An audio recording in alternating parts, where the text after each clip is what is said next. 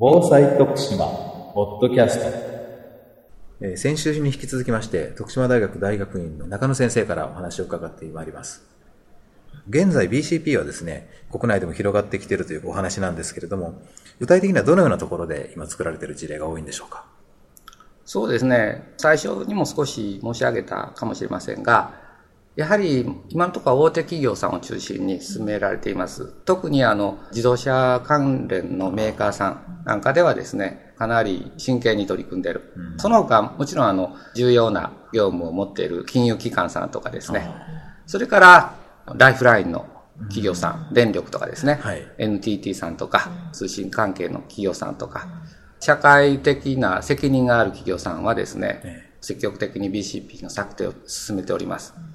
政府でも中央省庁ではですね、BCP とは言わないんですけれども、まあ、業務継続計画ですね、を進め始めておりますし、徳島県でも全国で初めて BCP を策定されたということで、行政も含めてですね、次第とこう BCP の輪が広がっているということだと思います。残念ながらまあ、なかなか中小企業さんがね、ええ。BCP の策定が進まないという状況なんですけれども、徳島県内でも、私も徳島県さんと一緒に、ちょっとあの BCP の策定支援として進めておりますが、現在のところ、30社余りのですね、はい。中小企業さんと一緒にですね、BCP の研究をですね、今進めているところです。中野先生が取り組んでおられる建設会社のための BCP というのを例に具体的な中身について少しご紹介をいただけますか。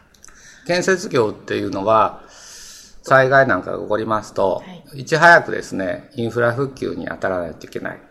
災害復旧の中で道路が通れなくなってしまったりとかしますと、その後のですね、復旧がどんどん遅れてしまいますので、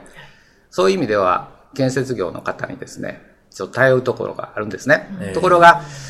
そういった建設業が災害の時に出動していただけなくなっちゃうとですね、私たちの生活を守っていただけないわけですから、どうしてもその建設業の方にはですね、他の業種以上にですね、BCP 策定に取り組んでいただきたいと、こう思ってるんですね。ただまあ、建設業さん、特に県内企業さんの場合、そんなに経営状態がいいというわけではございませんので、やれることは限られてる部分ございます。ですから、少しずつ少しずつですね、お金のかからないところから始めていただいているという状況でございます。例えばですね、一番最初にやっていただくことはですね、自社の、あるいは事業所、事務所のですね、耐震性がどうなのかとかですね、安全が今どういう状態になっているかっていうことの確認作業からまず始めてもらってます。その上で、実際に従業員の方の、はい。と安否確認の方法をどうするかとかですね、はい。自宅からその事務所までに来ていただくための交通手段を調べてもらったり、大体災害が起こると何人ぐらいの方がですね、何時間以内に集まれるかということを調べてもらったり、実際に災害が起こった時に何人体制で業務を遂行するのかっていうことを考えたりとかですね。えそれから、あと、まあ、あの、備蓄の品位として何を備蓄していくかとか、一般的な防災対策からまだ息は出ないんだけれど、ただ、先ほど言ったように、誰がどのぐらい集まれるか、で、それでできるのは何かっていうことを話をしてるっていうところで BCP なんですね。もう BCP の基本になってるんですよ。でも、それだけの話はお金はいらないから、ええ。あとはあの、転倒防止なんかも少しずつやってくれてるので、それは建設業なんかは得意な分野だから、ちょこちょこっとやって、割とこう、社員に言ってもらって、そのリストアップされたものに対して、金のかからんとこからやってるということですけど、はい。彼らにとっても実は初めての取り組みなんですよ。委員会を立ち上げて、はいでみんなから意見を出してもらってって、それでやるってことは初めてなんですね。で、そういう意味では、そういう委員会を通してええ、こう意識共有できるようなところができたのでよかったと。そう言っていただいてるんですね。で、特に分かってる中心にやってるんです、まだね。あどうしても企業さんそんなに時間がないですよね。建設業さんにアンケート取りますと、ええまあノウハウがないっていうのと、まあ時間がないのと金がないの、やっぱり3つ言うんですね。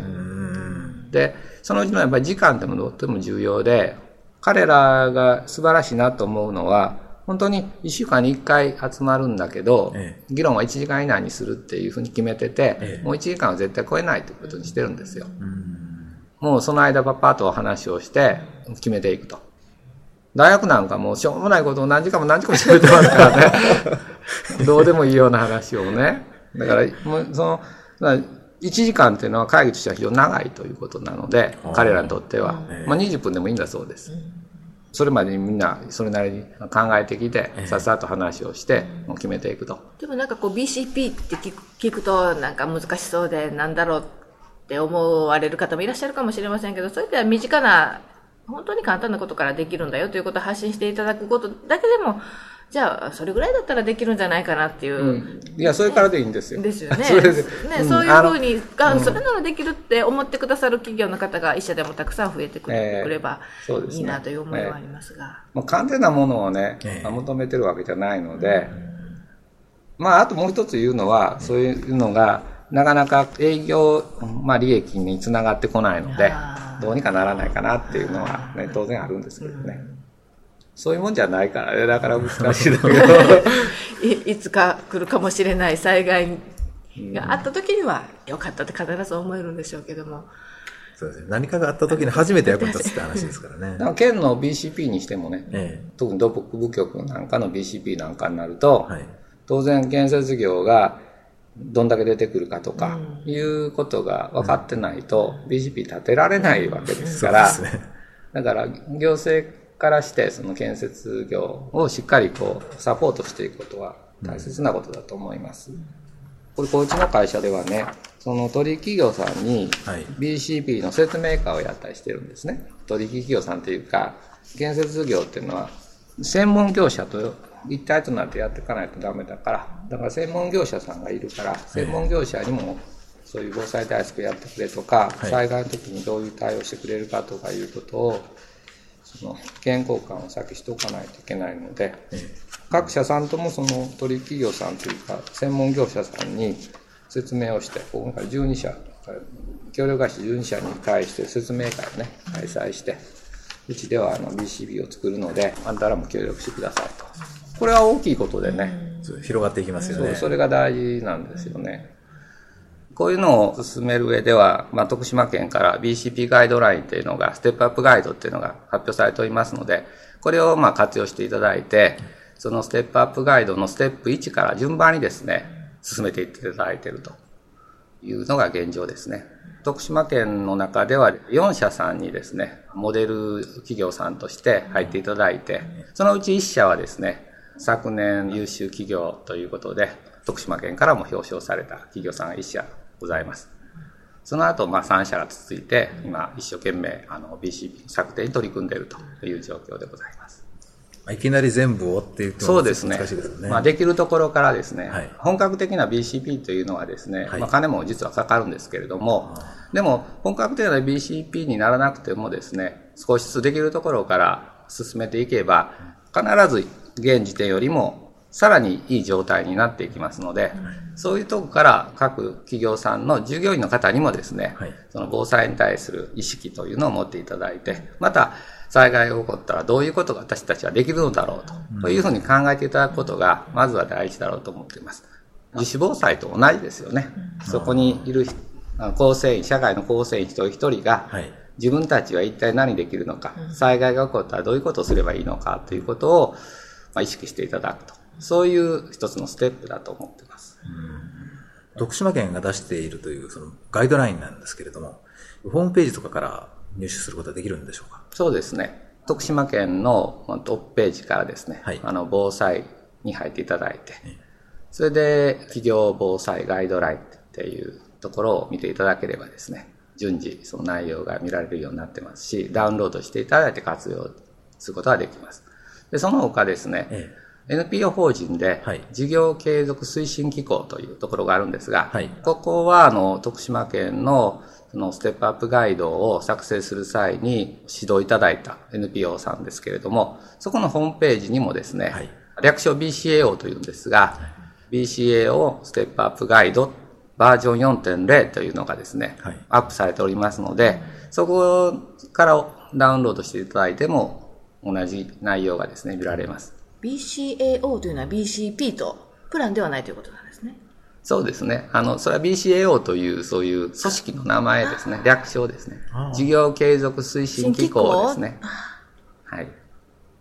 まあ徳島県版の場合はですね、はい東部版、西部版、南部版という形でその地域の災害の危険性ですね。はい。なんかがそこからページの中にも入っておりますので、少し使いやすいということだと思います。ネットで検索するときは、はいあの、BCAO と入れていただいて、はいクリックしていただければ、その方が簡単にすぐ聞検索できると思います。今日はどうもありがとうございましたあ。りがとうございました。徳島県がお届けするインターネット放送、防災徳島ポッドキャスト。この番組に関するご意見、ご感想をお寄せください。メールアドレスは、防災アットマーク、メールドットプレフドット徳島ドット LG ドット JP、bousai アットマーク、mail ドット pref ドット tokushima ドット LG ドット JP でお待ちしております。